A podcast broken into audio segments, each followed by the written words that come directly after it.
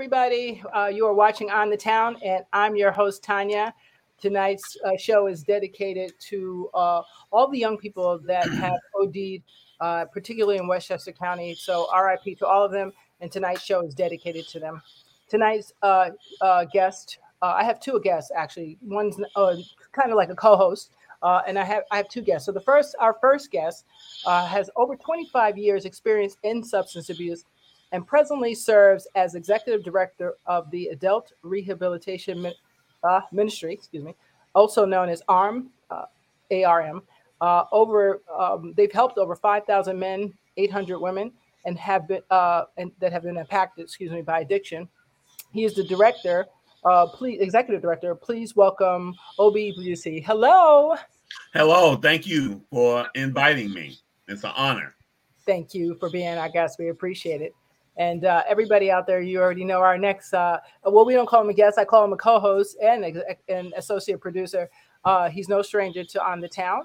Uh, Elder uh, Richard A. Adamson, how are you? Good. How you doing? I'm honored to be uh, here with you again, Tanya, and I'm yeah. definitely honored to be um, on the show with Obi Bussy, um, yeah. who does great work. Great work and uh, I learned a lot from him. That's awesome. Uh, so for you guys don't know it, um, I was an addiction specialist, uh, and Rich also uh, is currently a drug counselor, a family development counselor, uh, and he holds a degree in human services. So we are all uh, QB, how do they say the initials qualified, as they say, to um, to deal with um, addiction. I'm out of the field now, but I it's it's a it's a, a it's a topic dear to my heart. Uh, as you know, I lost my mother to addiction. So that's how I came into the field. Uh, so that's why we're here today. So um, uh, first, I will start with you, Obi. Um, how did you get into the field of addiction? I am a person in long-term recovery myself. Um, my sobriety date is 8592. And so in a couple of weeks, I will have 30 years clean. And so wow. after getting clean, I went out and, you know, into corporate America and just felt a calling to help people such as myself. And mm-hmm. so in January was 25 years for me being executive director of ARM. And so that's my introduction by me being a person that had dealt with recovery and and was able to get clean, just wanted to go back and help other people to achieve sobriety as well and and uh and so it, well what um you know what does your agency do? That's first of all um, we are a long-term uh, treatment facility for men and women. We are a six months to a year program. Okay. and so we do all of the clinical stuff. We have licensed therapists mental health care specialists. We do psychological evaluation mm-hmm. all of those things. One of the unique things about us is the first four months our clients don't work that's when they do uh, the therapeutic part. And I'll, I'll say this and stop mm-hmm. because mm-hmm. we believe that until you find the root of why you use and and be equipped with the coping skills, you will eventually go back out. So we spend the first four months educating and equipping, and then they go out and start looking for work. Wow. So that's that's a powerful piece because a lot of people don't realize that, and they and people try to do too many things at once. Um, um, I see also you have a piece uh, uh, uh, that you deal with family as well, because a lot of people don't know that too. That you know you don't just deal with the addict, but uh, the people surrounding the addict also. Yes, we every Saturday we do what we call a family meeting where we talk about enabling codependency and just educating the families about addiction and helping them to learn how to be a help rather than a hindrance. Mm. Um, we we say this: Where does love end and codependency begin? Mm. You, wow. you, you, know, it's normally from a good place and a wholesome place that family members try to help, but uh, ultimately they're hurting because they're enabling. Yes. Yes. Can you give us an example? Um, you, uh, you too, Rich. Uh, example of because there's a lot of people that just they don't get this piece and i understand it it's not a judgment because nobody knew about addiction nobody knew what that was And if you're not a counselor like us, you really don't know. You have no idea. So what can you give us a little example of like, okay, um, let's say my team is uh, you know, uh doing things that I suspect. What's an example of enabling versus um actually like nipping it in the butt and saying we got to address this issue?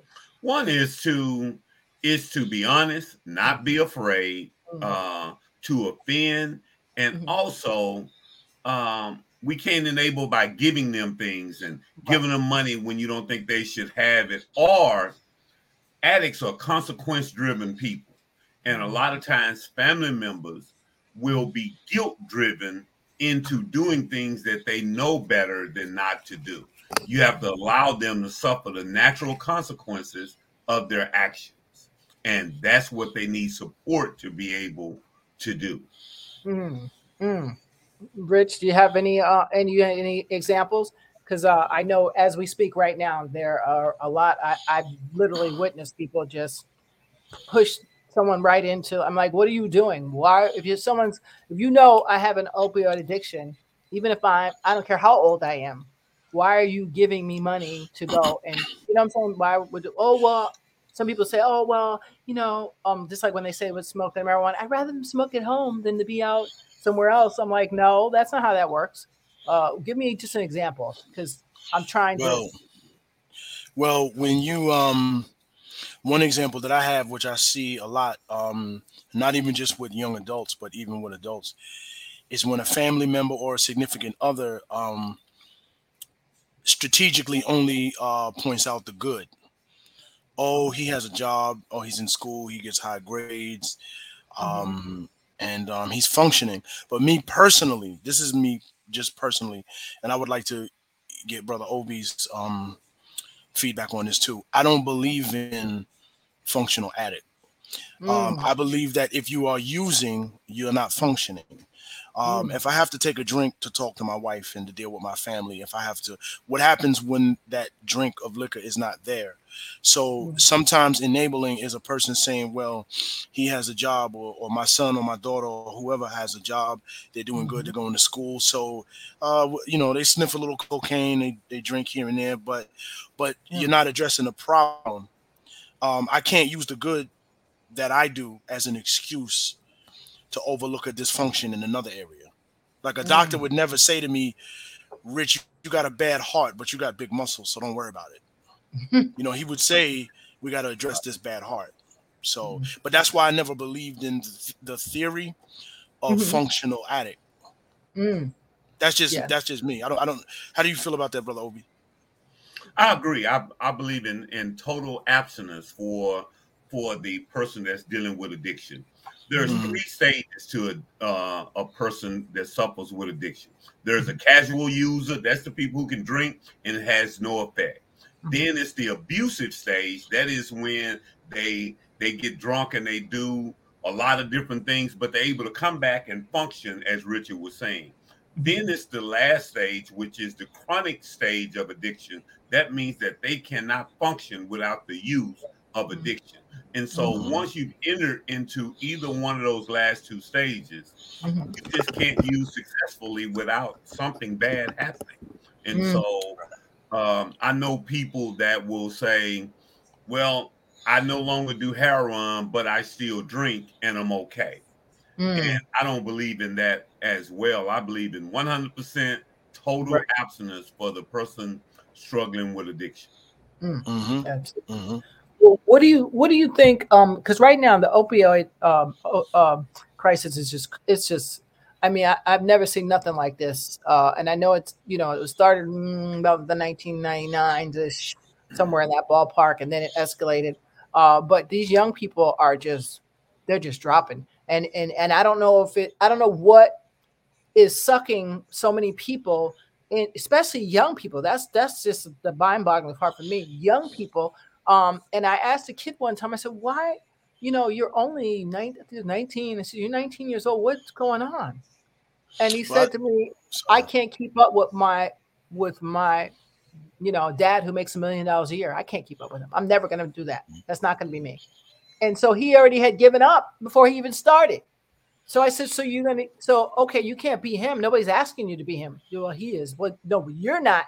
That's not. That's not. That's his stuff being projected onto you. But what are you gonna do about you?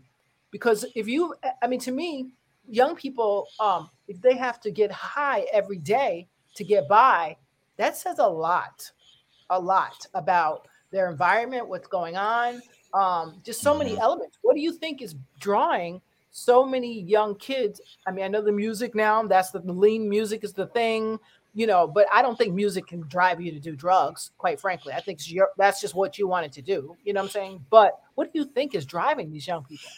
Well, I, I think the first mistake we made in society mm-hmm. was that we put an age limit on addiction.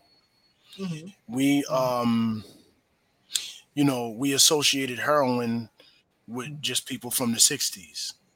You know, um, we consider some drugs hard and, and some drugs soft. Like a lot of people consider alcohol a soft drug, but that's mm. probably the worst killer, you know, because yep. it affects every organ in your body. Um, addiction is not just a young people's thing, it's not right. an older person's thing. So I think the reason why the youth kind of got impacted the way you're seeing now is because for a long time certain problems were overlooked, especially if the youth came from a certain geographical location. Um, mm. Um, but also, you know, I can speak to the, the opioid problem of state because I was working upstate in New York at the mm-hmm. time when it really started to blow up. Um, mm-hmm. Opioids have always been a problem. You know, me being in the field 20 years, I saw it. But when you overlook things, they get bigger. So what you're seeing has been here for a long time. Right. It's just now it's making it into the media because it's it's spilling over into a larger, you know, um, problem, but a problem mm-hmm. that's already been in existence. Mm-hmm. Um, so I mean, that's my feedback on it. I, I don't know how you would feel about uh, that, bro- brother Obi. Well, one of the things that we have to know is that one thing, those prescription drugs that they were given are mm-hmm. highly addictive.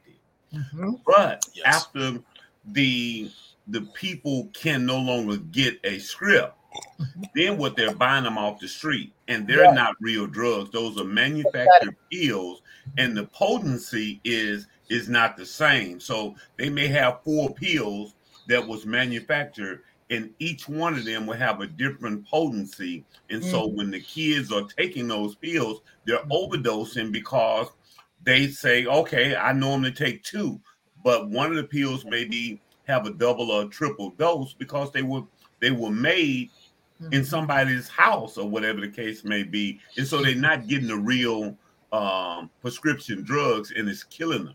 Right. That's what's happening. It, right. they're, they're homemade manufactured uh, pills, and mm-hmm. the potency is not regulated, and so they're overdosing and dying. Yeah. Dying. Well, I, I saw. Uh, I was w- trying to finish watching a documentary. I saw uh, where they had uh, actually held the uh, prescription drug companies um, liable uh, for giving out those scripts because they knew what the damage it would do. It's not like they were like, "Oh, I didn't know that would happen." They knew. They knew very well what it would do. Um, what happened? What people didn't expect was it to um, not just be in the black community, but filter into the rich community, the white community, all the communities. Don't matter where you at, it does not discriminate. That's the thing about drugs. And we should have learned that lesson in the 60s, but we didn't because we only see certain addicts. They'll show you on TV, look, this, these are desolate, you know, addicts. They don't go into the good neighborhoods and show you that. So we're just seeing it now because it's spilt over so much that yeah, you will see the housewife uh just OD, you know, with her husband and her and the baby in the house. So, you know, you'll see that now. Um I'm not sure. Here's my part. What is making people not want to um how do I say it? I got it. What's making people want to basically check out? Because if you know there's a opioid epidemic, even though I know addicts run to it, if you say they're to die, they run to it. So I get that. But but just let's say the regular kid that says I'm just to get high and hang out with my friends, the fact that you that they want to get high now instead of really doing something together like rollerblading or whatever whatever we used to do um, says a lot like what's going on in the psyche is what i want to know well back when the when when AA and NAA was first started, Dr. Silkworth wrote this thing called the Doctor's Opinion, mm. and it was the first published document on on alcoholism. Mm. But addicts use to enhance or to avoid, mm. And that's a part of our con- uh, way we socialize. We want to enhance. If I'm going to have something, I think if I have some substances, it will mm. make me have more fun if I don't want to deal with something, I want to avoid it. That's mm. the primary reason mm. people use. He said that non addicts drink for the taste, mm. alcoholics drink for the effect. Mm. It's it's the effect that we are going for is the yeah. reason why we use, and right. and not until people learn how to live life on its own terms, yes, and be all right, they will continue to use. That's where that saying comes from. Live life on life terms. Uh, so, well, um, your your organization, um, you know, you have a lot of different um, uh, modalities. What's the word I'm looking for? That you you address a lot of different things. So you address family, um, um, and I see you did something where you help. Um, so you said they don't have to work, but uh, you help them so that they um, can go back out and not just be pushed out and that's it. You know um, that after what do you call aftercare? Sorry, that's that's the word I'm looking for. Mm-hmm. The aftercare is so important. Can you tell us about that? What your what your agency does? Yes. Um, like I said in the first phase, that's when we do the equipping. But the next thing is is to learn how to live. And just because somebody step one says I've admitted that I'm powerless over my addiction and my life has become unmanageable. And so that next part of our program in aftercare, we focus on living skills, trying to teach them how to live without the use of mood altering chemicals. And when when an, when an addict starts to use, they stop maturing. Like for me, I started to use chronically at 12. So here, so when I came in into the program and got clean, here I am, a 27 year old man with mm-hmm. the emotional maturity mm. of a mm. 12 year old. Right. And so somebody had to equip, equip mm-hmm. me and teach me mm-hmm. how to handle life as an adult because my, my emotional uh, intelligence was a 12 year old. So we right. focus on that. Wow. Yeah, you you are. Uh, I always tell people you uh, when you come into recovery, you are exactly where you left off. Absolutely. So that makes sense, and that's why a lot of people, even even something simple as smoking marijuana, which some people say, "Oh, that's not true," but I was like, "Yeah, it is." Uh, whatever age you started smoking at, I I just think you stay stuck there, in my opinion, until you until you figure all that out. Uh, they some people just they're not mature, uh, and they like so if you started at 15 and you you know one of those 30 year olds still smoking, uh, you're pretty much still at 15, in my opinion. Uh, well, and, and that, go ahead. Mm-hmm. Sorry. Well, no, I'm sorry. I wanted to respond to what you're saying about marijuana. You know, because mm-hmm. a lot of people defend marijuana, like, oh, you know, it's, it's not a drug. But I have to remind people that when you um alter your mind state, right, your mm-hmm. brain does not sit and differentiate whether it's cocaine, alcohol, uh, marijuana. It just knows it's being altered. Mm. So that's why I believe. That's why I believe in. uh the the the theory that a drug is a drug. Right. You know, um, I do believe in drug of choice because some people are going for an achieved mm-hmm. uh, feeling. Like if if I don't feel confident, I take a drink and then I can talk to the opposite sex. So okay. some people may use, you know, but at the end of the day, how our body is impacted, our body, our, our central nervous system, and all these things Mm-hmm. Do not say, hey, you know, Richard is taking cocaine today. Tomorrow it may be heroin. All it knows is being altered. So even when it's marijuana, anything that can alter you mm-hmm. is a drug. Mm-hmm. You are getting high. If you're not now, I know that there are some prescribed medications which um, are strong enough to, to alter people. But if right. that being prescribed for a specific purpose, like I would I would never tell a person not to take their depression medication. My, my mother um, suffers from depression and she's okay. prescribed medication by a doctor. But abuse right. is something different. Right. You can you yeah. can um you can abuse prescribed medication, which that's been around for a while. It's reached a zenith, I believe, now But mm-hmm. when you look at many of the celebrities um, in the 70s and um, even the late 60s, you know, sleeping pills and and pills were, were a problem for a long time. They just weren't at the forefront. Everybody, right. but I believe that came from people looking at drugs in categories. Right. You know, well, I'm not a, I don't sniff heroin. I just smoke weed, so I'm not as sick as him. Yeah. Mm-hmm. You know, so um, your body is not, yeah, your body is not differentiating which drug you take. Mm-hmm. Your body's your body know that it's being intoxicated, and when you get your body used to being intoxicated, that's what that's what it becomes used to. Mm-hmm. So even with the marijuana, I, I I've had to tell when I used to work in as a counselor in jail, you know, when uh, I was working at one of the county jails here, and um, I used to have to tell many of the young men, you know, what makes you think that uh, you're less sick than the heroin, the person who's addicted to heroin, or the person who's smoking crack. They would oh, believe no. that. Uh, I just yeah. smoke weed. Yeah, I just smoke weed and drink a little alcohol. But he sniffs do Yeah. Yeah. Uh, that that is a big piece, especially um, my adolescent. I used to work with adolescent unit, and mm-hmm. uh, and I was they would that's the first thing they would do is say, "Oh, I'm not," uh, you know, the C head, you know, the insults that they use. And right. I said, "Wait a minute." I said, "Wait a minute." So let's break this down. So you're not like like like so and so and they'd be like, "No, that's not me. I don't do that. That's I'm not doing that. I'm not telling them about whatever the things that come behind. They think that." And I said, "Okay, so okay, so you stop doing that for 30 days, and and and you shouldn't have any issues at all." Mm-hmm. Mm-hmm. He said, "What do you mean? Like, ah, yo, I would need to be out, and I need that." I said, "What's the difference between you and them? If you ha- if you had to come in here, clearly there's something wrong, right? Even if it was marijuana, you if you have to come in here, something happened. What was that?" And then they'd break it mm-hmm. down and I filter it out until they saw that, oh, I guess I am like them. It just sounds like a different thing. But it, like you said, addiction is addiction. The serotonin, you know, in the brain to be happy, it does not decipher. It just knows that something's making it happy. It doesn't. It doesn't care whether it's mm-hmm. it, it could be cocaine and it could be a piece of chocolate. I mean, that's you know, it, the brain's like, well, oh, no, happy. You're, you're right because a person that I was speaking to one day, um, they were saying to me, you know, Richard, I can't get to my drug. But then the next words that came out of his mouth was the this I don't want to say the deciding factor, but what really defined for me the disease. He said, I need something. Mm. That's what he said mm. to me. He said, I mm. can't get to my drug, but I need mm. something. That mm. means what he was saying to me, I can't get to my drug right now, but I'll do something else to hold me over. Mm. Wow. Therefore, a drug is a drug.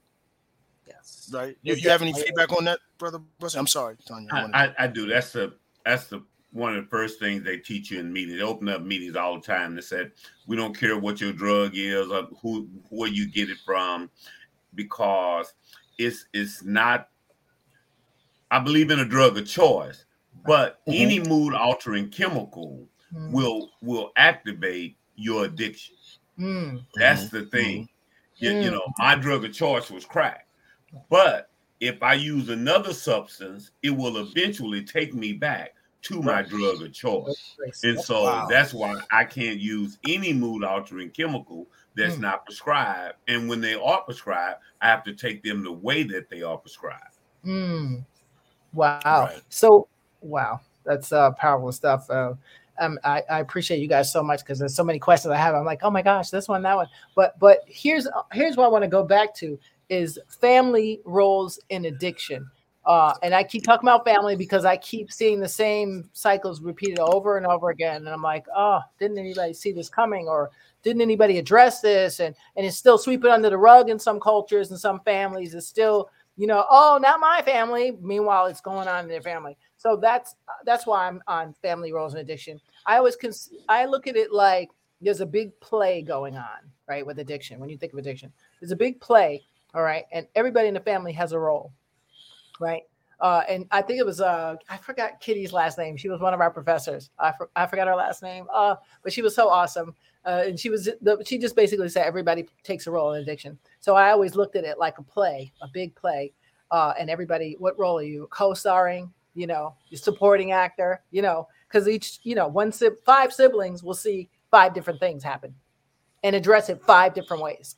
So that's why um, it's important for family to get the help that they need too. Because if they don't, not only do you not understand what's going on with the addict, but for yourself, you're going through the same um, how do you say chemical emotions, believe it or not, that the addict is going to. Like, like I'll give you an example. My mom was a heroin addict.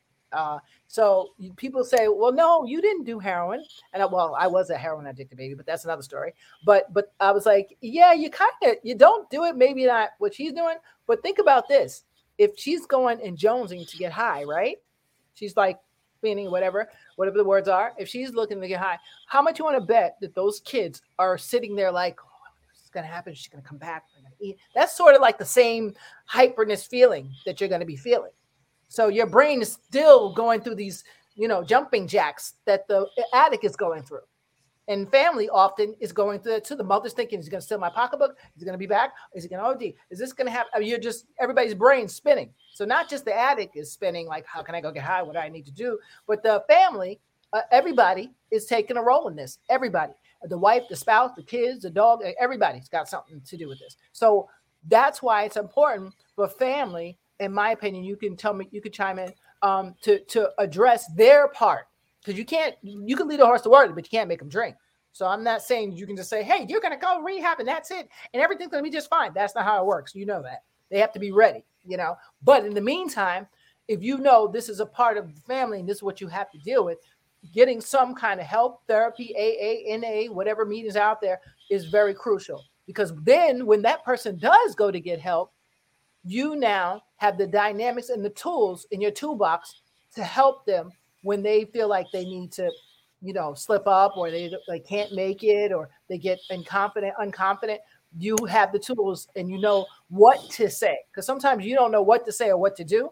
That that's not a good thing.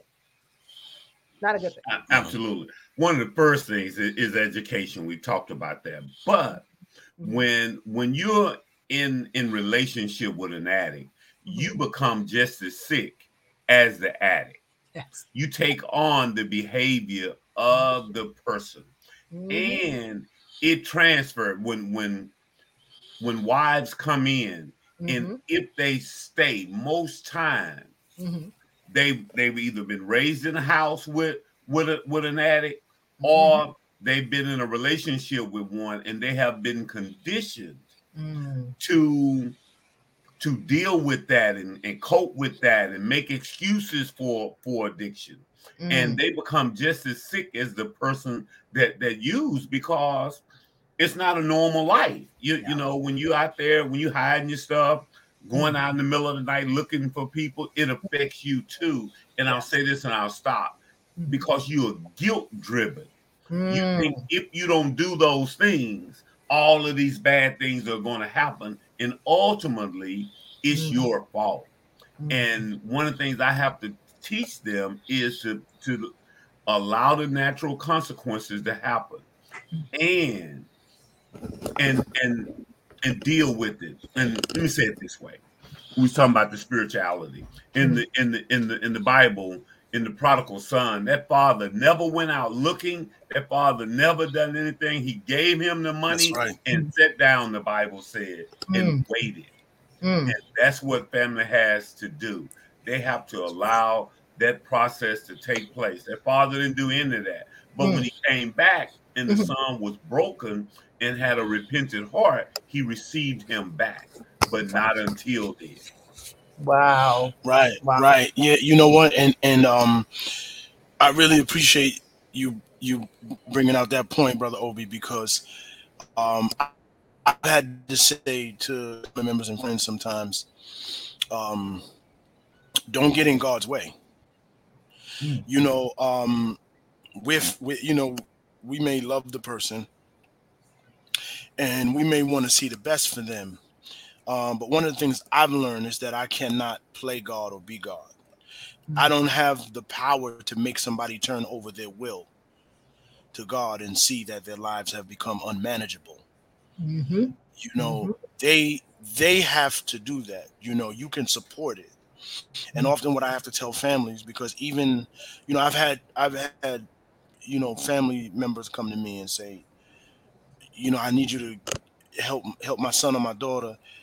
And I say, I can help, mm-hmm. but you know I can't force them to want to get clean. It's, it's like Brother Obi said, you have to allow the natural uh, process to take place because if you don't, then right. they'll never learn.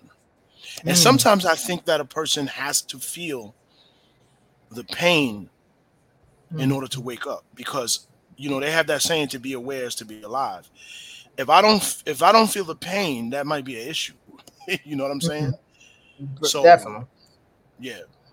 Sometimes wow. I think that's necessary yeah to go through and to get where you need to go and and like someone i think's on here said you know well they didn't break that down like this but um it, it does and if everybody uh has their own experience uh to go through in this life like i can't go through yours no matter what you do and you can't go through mine so whatever that looks like uh unfortunately only some things you know i think we have god tends us assistance as i say you know in some things but you still have to there's some things you're going to have to learn that I can't teach you and that somebody else can't teach you. So we just go with the flow, as they say. So, uh, so Obi, uh, let's see. You have, um, I saw uh, you had more men than women um, that's been helped, but I wanted to ask, um, who who do you see seeking more help as of now? Remember back in the day, uh, it used to be men uh, a lot more, and maybe I mean it may still be is may still I said that wrong. It may still be tongue twister uh, but i see uh, a lot more women when i was when i was working with women um, that were coming through uh, and younger and younger and younger um, so uh, when and women seeking help who's seeking more help and how does addiction uh, both of you how does addiction affect males versus females because well, there one, are other issues mm-hmm. there are just a lot more places for men to go and get help. There's not a lot of facilities for women. That's one. 2 mm-hmm. men are typically more free to go and get help because we don't have children. You, you, you know, the children, we have children, sorry, but the women has the primary role. So it's not a lot of places that will take them, take the woman and her children. So they have to suffer you, you know, and it's a more shame base for a mm-hmm. woman. It's, it's I've done prison ministry as well for five years. I used to be the executive director of two ministries at the same time in my mm-hmm. younger days when I was crazy. But when we when you go to the prison, it'd be long lines for people going to see the men. Women would really go and get visits. People would mm. barely come and see them. And so mm. it's not a lot of support for women. And so mm. women don't go and seek treatment as much as men, and the availability is not there. Mm. Mm-hmm. Yeah, that's true. Um, yeah, yeah. Um, that that's true. You know, in my experience in doing um jail ministry and um, you know, working as a professional in in the jail, um, there were not a lot of programs, even outside of jail. Even you know, th- there were just not a lot of programs for women, eh, um, particularly with sub- substance abuse. Um, and then there's a stigma. Um, I, I, and I believe that the stigma is a double-edged sword because a lot of people right. believe that the stigma is only against women because mm-hmm. it's like you know, with women, it's like, you know, you shouldn't be doing this. You should be home taking care of the kids. And, right. you know, but with, with a man, when he comes out of treatment, is, yeah, you got yourself together. The problem that I have with that is, though, is that it, it gives a mixed message because mm-hmm. it, it kind of teaches men, in my opinion, from my view, mm-hmm. that mm-hmm. it's okay for you to just keep messing up. You know, you're supposed to, you're supposed to have these problems. You know, right. she should have herself together, but you could be out there messing up you know right. and um that that you know society sends us messages mm. and it's not blaming but we have to be aware of how we collectively communicate mm. um to to human beings in society because those messages if they're not corrected they get passed down to the next generation exactly and, and we always talking about the kids you mm-hmm. know um why you know little kids are seeing that okay you know um my sister goes to class my mother's on her my father's on her about going to class but not me And in some cases, I've seen that happen. Mm-hmm. The, the, how dare the women in the family mess up? Mm. You know, y'all supposed to be the savior, but it's okay mm. for us to mess up. So it's to me, it's a double-edged sword mm-hmm. because it, it, it gives the wrong message to the women in the family, but it also gives the wrong message to the men. Because, like I said, when women um, go into treatment and when they come out, there's no applause. Mm. It's the message is kind of well, you shouldn't have been doing that anyway. Mm. You know, but with, with with the men, it's like, oh, we expect this. You know, mm. and that I don't I don't think it's good. I, I don't think it's therapeutic. No, no. Well, uh, well, there's two things to that. Uh, men, uh, men get a bad rap on one side because there's also other issues, which is probably why you need separate men groups from women group aside from wanting to hook up aside from that but also because uh, there's different things to address um, like um, if there was uh, sexual abuse going on or if there was like prostitution while you were getting high things like that is embarrassing for some people well for anybody to to you know just discuss and get out in the open um, and then for women, I saw, you know, a lot, especially if a woman's been abused, um, that's why she didn't come get help a lot of times. She was mm-hmm. just stuck in the and even though the guy's gone or in jail, she she's just not. It's like the elephant, uh, you know. It's like you're free, you can go. it just it just wants to stay there because it doesn't realize that the chains are off. So sometimes, um, you know, there's different different things that have to be addressed. Mental health, um, is another one, and that's both sides. That that doesn't matter, male or female. Uh, but there's so many um, women's health. I know, especially when they drink, you know, cancer rates can go up sometimes. Uh, other health issues can go up. Um, so a lot of that stuff, a good rehab addresses all that, and it's hard to find that. It's very hard to find that. I even now, and that's another reason too. Mm-hmm. Um, it's cheaper to treat men. Is it? Uh, it, it, it is. Oh, it's right. and it's easier because a lot of the the centers are not equipped to help women, and so because they can't provide all of the wraparound services that a woman mm-hmm. needs, and yeah. so they just don't do it, and mm-hmm. they they just treat the man because it's easier and it's cheaper, and wow. and that's not good, and so we need more qualified. Um, treatment places for women to go that can address all of the issues that women have emotionally, spiritually, psychologically, as well as their health wise and their addiction. Mm-hmm. Mm-hmm. Wow. And with, brother Obi, if I may ask you this question, right? Because that's a brilliant point that you just brought up. Um, and I actually, to be honest with you, I actually never thought of that. Um, being that it's cheaper to treat men, do you think that sometimes the programs um, make more money with treating men because I see with men the recidivism rate is high. Yes. You know, um, I can't speak to every state, but I know out here in New York, mm. the recidivism rate was high. I once was part of a program that tested recidivism. Um, I worked with the clients in the jail program, and then when they released, uh, I did home visits and we did groups outside, and um, the county was looking at recidivism.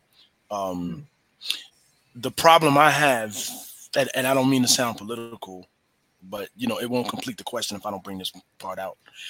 Mm-hmm. Um, is more money made dealing with dealing with men because and I'm only asking that because of the recidivism that I see. And mm. for if I see that men keep coming into different programs or the same program sometimes the way they do sometimes in New York here, and the same thing is happening, then I would have to ask myself some questions like, well, do we need to do something different? So would you say that more money is made off of treating men too? Absolutely, because you don't have to provide all of the services. So just think of that. You, you you know, think of it real simple. Like you you may only have to provide two services for a man. I'm just making something up. Well, then for a mm-hmm. woman, you may have to provide seven. And so mm-hmm. you just need more mental health professionals. That's one of the things that we found out when we first started uh, taking in uh, women. Mm-hmm. We used the same modality and the same way of treating the woman that we did the man, and we found out that that just doesn't work. Mm. And so we had to provide all of those things to deal with the trauma and the emotional thing. So we had to bring on more mental health professionals and provide different services. Mm. And so if you're just talking about money, well, that that costs more money. Mm. You, you, you, know, and so a lot of people just don't do it for that reason, and that's not good. No, right, I, right, yeah. That's I'm why I asked that question because I kind of noticed it. I'm sorry, Tanya. Go ahead. No, no, it's okay.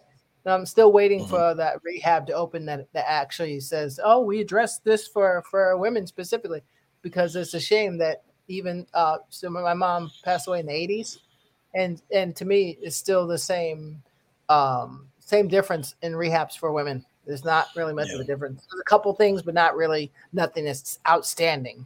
You know, you would think they'd be addressing uh, all those things, and it would be a requirement uh, to to even get a grant that you have to be addressing yeah. all those modalities. You know, the psych yeah. piece. Well, all, for all some, the courts. Mm-hmm. I mean, you know, we do courts. I mean, you remember, mm-hmm. Rich? We, we do uh, task yeah. and uh, go go to courts for, for clients. So mm-hmm. that that was already a, a, little piece, but they need to make it a piece. You know, a woman's gonna have to fight back for her kids.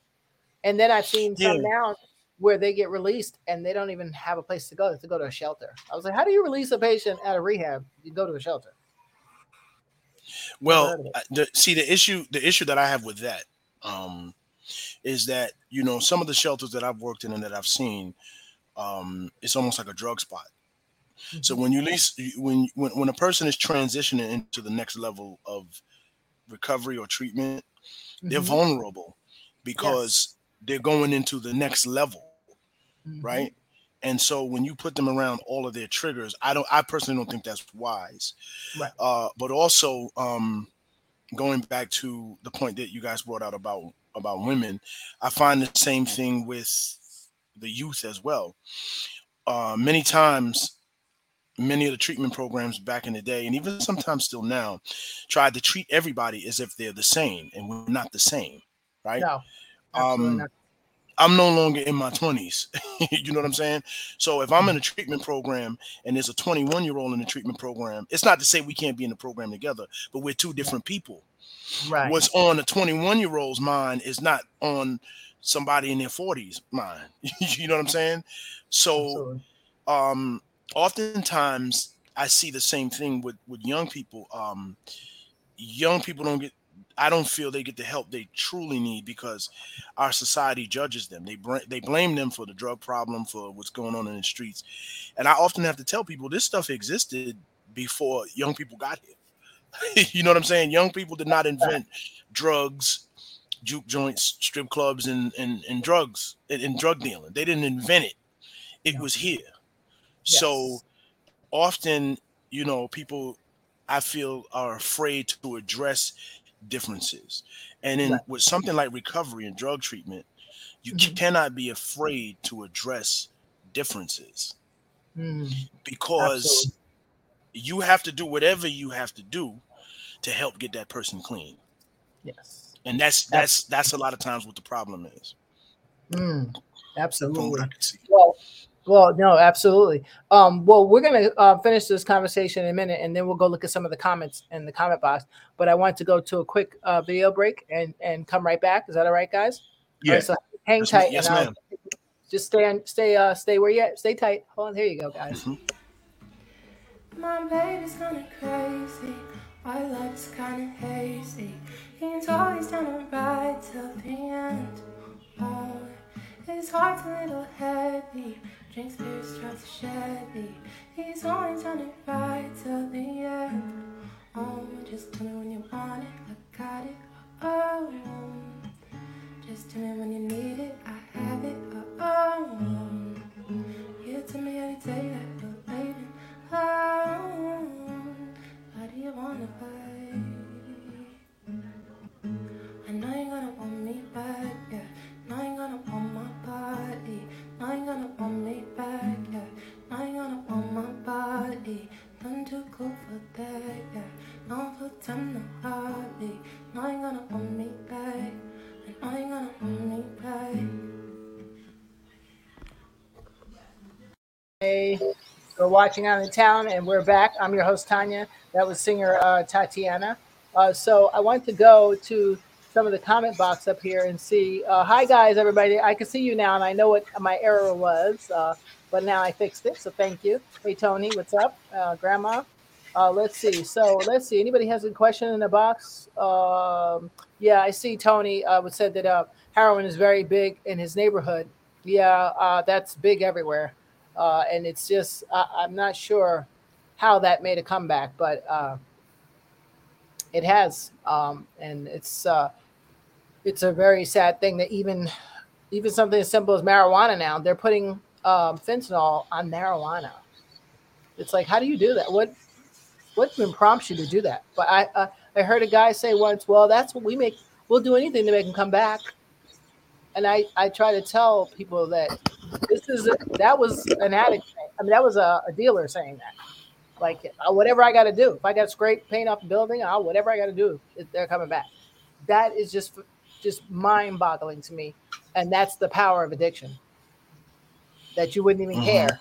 Like it's like you could tell me like there's asbestos in this and whatever, whatever. Is it going to take me out of my mind? That's that's the thing. So I'm I'd like to know uh, how do we bring people to want to. Um, I, I think it starts when you're young, but we have to teach children how to deal with emotions and mm-hmm. how to compartmentalize trauma and pain. That's what I think is the is the issue and uh, the underlying issue. I'll say, uh, and I think it starts at childhood because remember, you do what you see your family did. Absolutely. Well, I, I think you're right, Tanya. I think also, you know, adults have to learn how to deal with emotions and things of that nature. We can't expect the younger generation to do it if we have not mastered it. Um, well, not I don't want to say mastered, but learned. But also going back to what you were saying as far as drug dealing, um, one of the truths that we have to face, and we still struggle with that in certain parts of our society, that mm-hmm. drug dealing is an addiction too. Ah, tell about it. Tell it. Money addiction. Hello. Or Hello. just the lifestyle. You you often you yeah. hear professionals and people in and they talk about the lifestyle. Well, the lifestyle comes with more than just using the drug. Am I am I right, brother Obi? Oh, absolutely, absolutely. It's it's it's the it's the power, it's the it's the prestige, it's it's all of those things that that uh that that go together. Uh but when Tanya was talking about the the children, one of the things I I had to do and learn that one that that it is a genetic predisposition that comes with addiction. Mm. You, you can get this thing three different ways. You can get it environmentally from yes. the environment that you're around. You can use your way into addiction, and also you can have a genetic predisposition. Yes. And so we have to educate our children and tell them the truth, age appropriately. I see mm-hmm. that so often when when people will come into the treatment center, they'll lie to their kids and say, "Oh, I'm in school," or "Oh, he's alone." right long uh, he's a truck driver. That's why no, tell him the truth, age appropriately, and yes. start the education process. Yes. So mm-hmm. that they will understand about addiction. That's mm-hmm. what we mm-hmm. have to do. We have to just be honest. That's the beginning. Yes. Can you give me um because this is important. Those three the uh, different ways that you said. So something like um, one way is that you can come into addiction uh, let's say, is let's say I know if your father's an addict, you have a um, something like a ballpark 30% chance more if you're a boy, I want to say. I want to say that's right. You can correct me if I'm wrong. Uh, more chance, and that's just again uh, DNA and, and how you deal with stuff. Genetics, genetics. Yeah, genetics and stuff like that. So doesn't mean you're definitely going to be one, but no. it just means you have a higher chance. So you probably don't want to be messing around. Exactly. Thank you. And so another way is um, uh, a back injury, the doctor prescribes the oxys. That's another way. So you may have not been an addict at all, thought about drugs at all, but you have gotten an mm-hmm. accident, a truck accident, and your back is messed up. You're in severe pain. Boom! I've seen a lot of people lately on that one that just was like, I'm like, what are you, what are you doing? How long you been on those? Oh, that's six months. I was like, wait, you've been on oxy six months? Do you do? Do you understand what addiction is? Well, I well I can get off them if I want to. Really? Okay, give them to me so I can throw them in the garbage. Of right. Well, that's what that's what. It's funny you said that because when you talk about injuries, there was a movie mm-hmm. years ago that taught me a, a, big lesson. Um, it was called The Last Boy Scout with Damon Wayans. Oh, that was really good. Damon, yes. Yeah, Damon Wayans played a football player who got hooked on Demerol. Yes. Uh, if I'm saying if I'm saying the drug right, he got hooked on Demerol and eventually the heroin through taking painkillers so he could keep playing. So right. a lot of athletes, right? A lot of athletes get hooked on drugs because they're mm-hmm. given drugs or they take them themselves to keep mm-hmm. performing. Mm-hmm. Um, a lot of um, entertainers they're given mm. drugs so you know they need you know they get tired and stuff like that so they can keep going. A lot of college students there was a yes. survey done a long time ago or they had a show on tv about it where a lot of college students back in the 80s i remember were taking caffeine pills to stay awake so they yes. could get high marks. Yes. So there's a lot of ways where people get introduced. now they just give them adderall. Yeah. Yeah. Yeah. So yeah. yeah it's i mean it's a disease. Uh, substance abuse is a disease that's it, it it manifests in more ways than a lot of times society leads us to believe. Mm-hmm. Mm-hmm. What's the one that I'm missing? I said DNA. Well, we'll say DNA, but what we call it's that? it's environment where you're socializing into it, just to you know, if something, especially in my community, right. you, you, you know, if you go to a funeral, everybody drink. If you're right. going to have fun, everybody drink or use some stuff. So it's just socialized to cope. Right. Then the other one is is that that's the genetics. Mm. And then the other one, we use our way through those three stages that I talked about. Mm. And those yeah. are the three stages. Environment, we use our way into it. The mm-hmm. third one is genetics. Genetics. We have a genetic predisposition. Yeah. That's why I had to educate my kids. I told them, hey, your dad is an addict. It right. doesn't mean you're going to be, but right. you have a high possibility because right. you have a genetic predisposition. So just be careful. Don't mean that you can't drink, but if you find yourself uh, drinking or using abnormally, mm-hmm. then let's let's let's mm-hmm. talk. Right. So so here's a good one uh, from one of our viewers over here. So Anthony says uh, some drugs, in my opinion, have a different effect on people. Marijuana is a drug, but it won't have the same effect on you as heroin. I see heroin addicts nodding out, etc. Can you address that one? Because we talk about this. We just we just touched a little bit on it. I, well, I'll mm-hmm. say, and I'll keep it short because I, I want to hear uh, Brother Obi's uh, thoughts on it. But I'll mm-hmm. say not true. Uh, mm-hmm heroin, marijuana is not heroin, of course. We know that. Um, but uh, marijuana, the addiction sometimes can be more subtle, mm. right?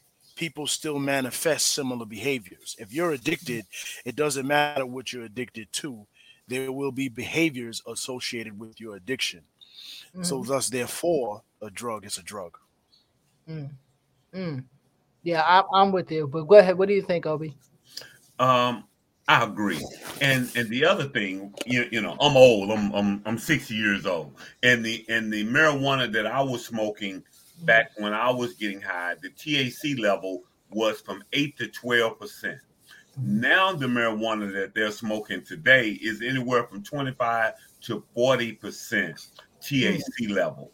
Well, mm-hmm. that's comparative to drinking regular alcohol that's 80 percent mm. and drinking some Everclear that's that's 180 percent. It's not the same. No. And so the marijuana that that people are smoking today is almost as detrimental as the other drugs. But a mm. drug is a drug, but it ain't the same marijuana. Yes, right? Because I remember. Sorry, that's okay. Oh yeah, yeah no, I, I, I remember my father saying uh, back in the day, they had stuff called like Panama Red and Acapulco Gold mm-hmm. or something like that. It was totally different. Mm-hmm. Absolutely. the stuff that I hear, this stuff that I hear now, I can't even pronounce it. What, what they call it. And you don't want to, because uh, I, I mean, I'm sure you know from from your field of work uh, when you get the you get the I'll call them the people in who uh, do enough for their stuff so that if they get caught, they can just say they're an addict so they can get less time. Those people are very good at telling you exactly what they put in and so you already know as a counselor, you're not getting that. That's not just what you think it is. It's, and also absolutely and another thing is it's a such thing as a gateway drug. After a while, whatever drug you were doing Thank stop you. having the the same effect. So you want more and more, so you go to different drugs or you want more. That's- so most of the people, like in, in my in my era, we all started out just smoking weed and, and drinking. After mm-hmm. a while, that it didn't have the same effect, so we went right. to something else, and ultimately ended up at crack. And so that's what happens. Is the right. system stopped getting high, so you want more or you want different. Yes, because that's how people end up on on heroin. Right. Mm-hmm. Exactly. Mm-hmm. Or whatever the, the drug is. Right. Because the point is, you want to stay high. You don't want to be thinking and all that stuff. So that's why you're chasing whatever that is until you get it. You're gonna keep chasing it. And so, Anthony, uh, I see you, Tony. I say you saw you saw what it did to the brother. The marijuana surely wouldn't have done what it did, did to him. But here's the piece: marijuana was just the gateway to the next thing.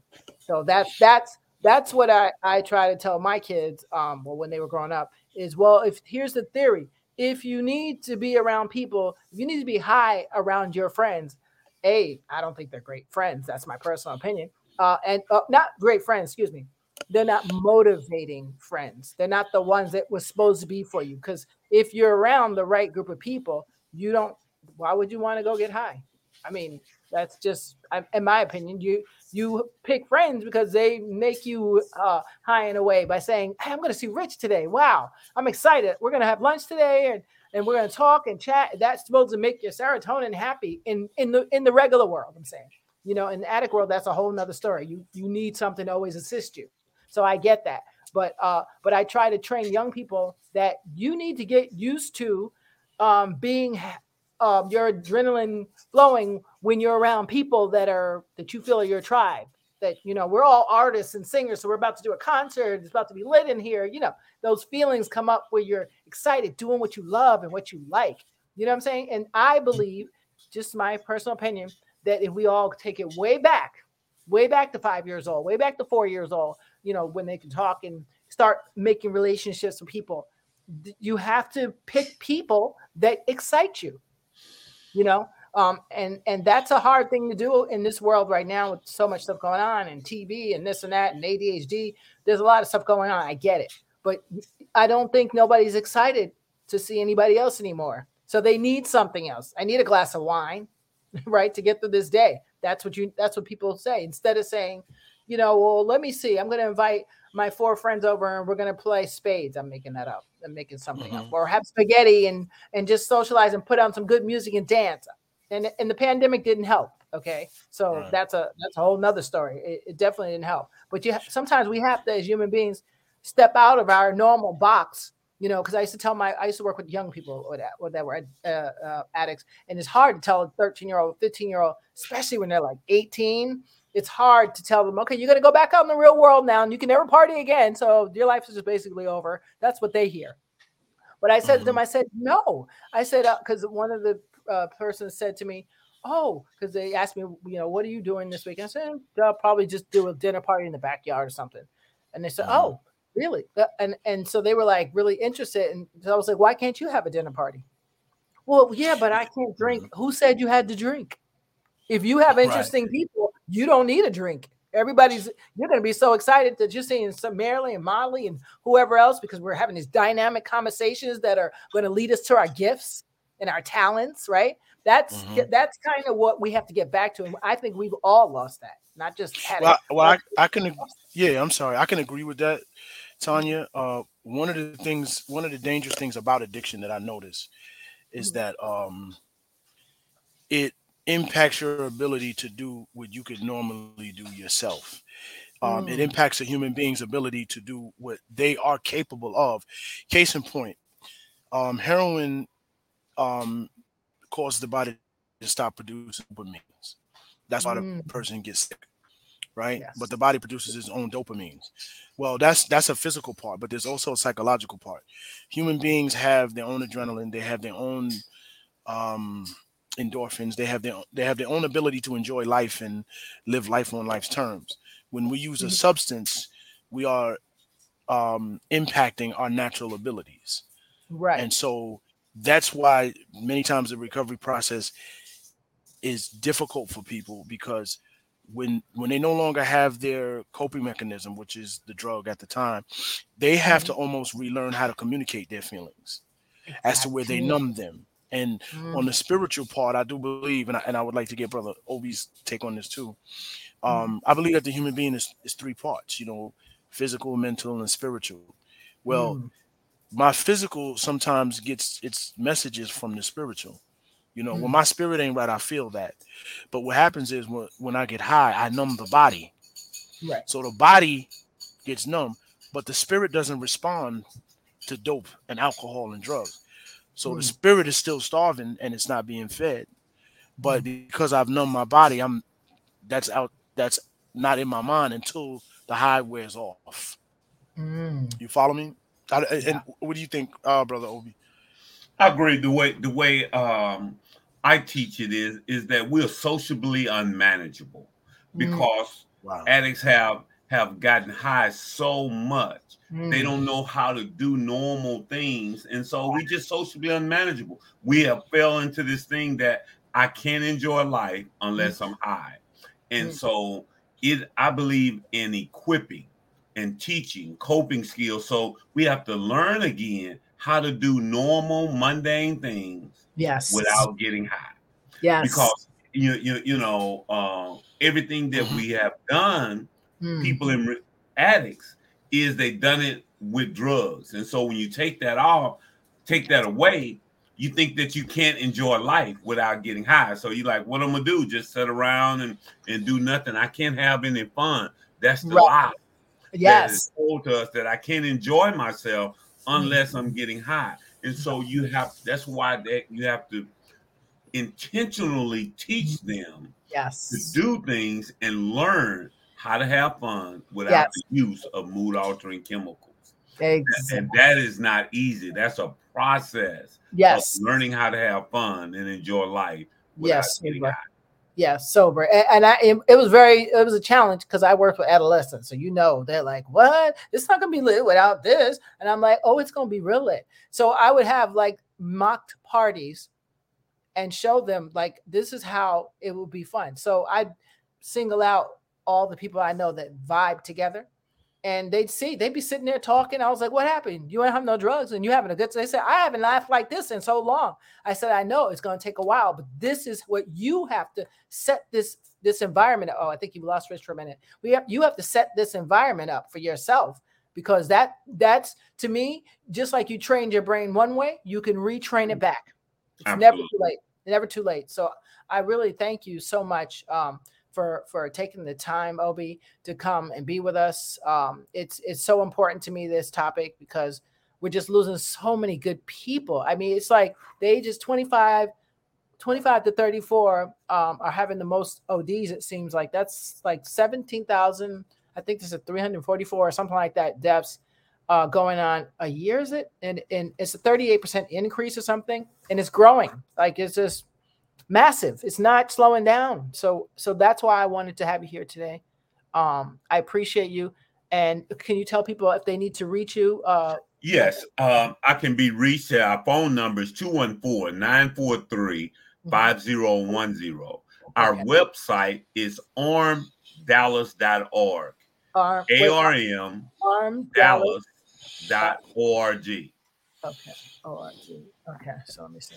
There we go. Yeah and my email is director at armdallas.org. But they can find all that information there at our uh, at our website. Oh, so okay. This so was a pleasure, Tanya and Richard. I really appreciate it. Yes, we of appreciate course. it.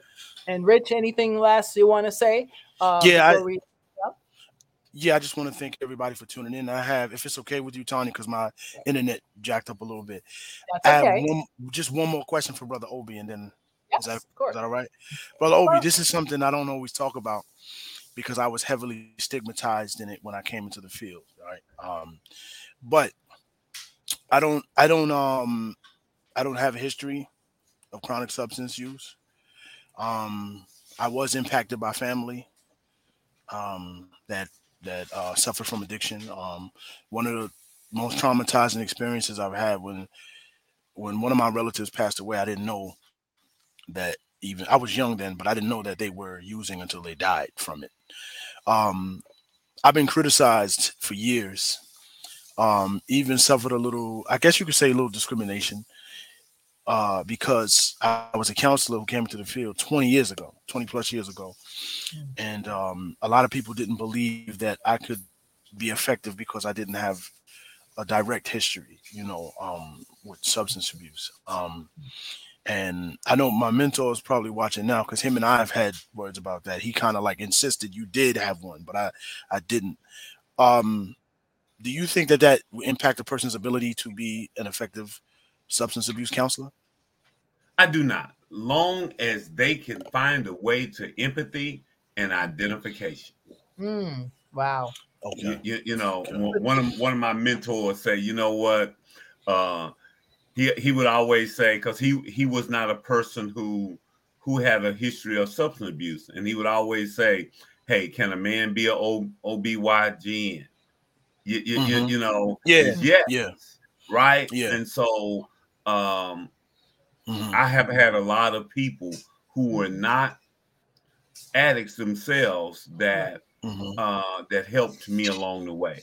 And mm-hmm. so, but what it was, it was no judgment, and they have ability to have empathy, right, and to identify, mm-hmm. and and mm-hmm. and from a spiritual standpoint, you know, sin is sin, and yes. brokenness, and we're all in need of a savior, and we mm-hmm. all got something. And so if you can mm-hmm. just find your something and and and think of it in in that way, because we all have something in yes. areas where we need a savior. Yeah, yeah, absolutely, and and I and I appreciate that, brother Obi, because um, when I first got into the ministry, when I first got saved, you know, I fell into a backslidden condition, and I felt so ashamed. I part of me didn't feel worthy of living, you know, because everything I read about Jesus and everything I knew about the Bible and God, and I was like, I was doing good. What happened? So I could identify with trying to um, be better right. and struggling at it. So mm-hmm. that's why I'm empathetic. And plus, you know, I buried a couple of close friends and family members to mm. um, because of addiction. Mm. So I was still impacted, and yes. and I think that's what a lot of people forgot. Then, yeah. and let me, let me say one one other way. Mm-hmm. People don't care whether you you have an addiction. People want to know that you care about them. That's it. There, there it is. Long yes. as they know you care, you, you you know you can be a person in recovery, and if they don't mm-hmm. if they don't feel and know that you care about them, I tell people all the time uh, that that you know my right. first thing that I have to do is to is to get you to understand that I care about you, that I love you. Right. You, you, you know, once I do that, right. then I can go on with the other thing that I care about you yeah. as a person. Yes. Once that's established, right, then the then the rest is easy. Mm-hmm. Yes, exactly. And that's uh, I think that's, you. Uh, that's, yeah. yeah. Go ahead. Go ahead. No, I was that's saying I thank you, Tanya, for allowing us to be on your platform because I this is a great honor to to be talking with Brother Obi Bussey and you, Tanya, of course, always. Yes. Yes, I appreciate you, uh, Obi. I really do. You have no idea uh, because, uh, again, I always, I'm one of the people. I just, how can I create change? And one one is by utilizing my platform to make sure that people um, know information. And this is information that's very, very, very crucial. What you don't know can kill somebody, or can hurt somebody, or hurt yourself, in my opinion you know so i'd rather always give too much information than not any at all so i appreciate both of you uh, for giving me both of your opinions uh, your thoughts and um, different ways that people can help you have the uh, website information if you need anything guys you're more than welcome to inbox me if you can't remember what it is uh, but whatever it is, i mm-hmm. know everybody at this point has somebody in their family that they're dealing with addiction uh, and if you do yeah. please try to get them help that's the first thing you know. And if they're not ready, they're not ready. Mm-hmm. But there's certain things you can do to get ready for when they're ready, you know. So remember yeah, that it, it's a team effort, um, and uh, you know, non-judgmental team effort, as we say. Uh, but but it can be yeah. done, and and especially when you got young kids out here, please try to talk to your kids. Try to figure out what's going on in their life, not what's going on in the Xbox. What's going on in their life? Mm-hmm. Uh, it, you know, if your kid spends yeah. a lot of time on the television in, in Xbox world, it's kind of hard to bring them out. So you got it's up to the parents yeah. to be like, no, you should be out rollerblading and riding your bike and talking to people and really interacting. Not mm-hmm. even though it's pandemic, so I get that, but you know, you got to stay focused on your kids and what's going on. I, I just You know, it mm-hmm. breaks my heart. So many young young people just just dropping, dropping. And what and to yeah. me, the, the the tragedy of that part is that now those 30 uh, uh how many 17,000 people that died, we're not going to get those 17,000 um, lessons that we were supposed to get from them. So we might have to wait another yeah. 10 years before we get the whatever it is we needed, you know, the, cure for yeah. breast cancer or whatever, whatever thing that, that God gave them, their gift. So that's how I see uh, when someone ODs or dies. Mm-hmm. Is that, darn it. So now we got to wait for something else. So that's why, if you can, try your best, guys. Try your best to do work on yourself, but but also try to get your friend or family member or spouse help.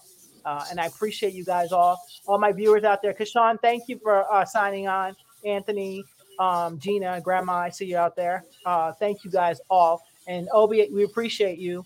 Thank uh, you. You're welcome back here anytime. Yeah, thank you, my brother.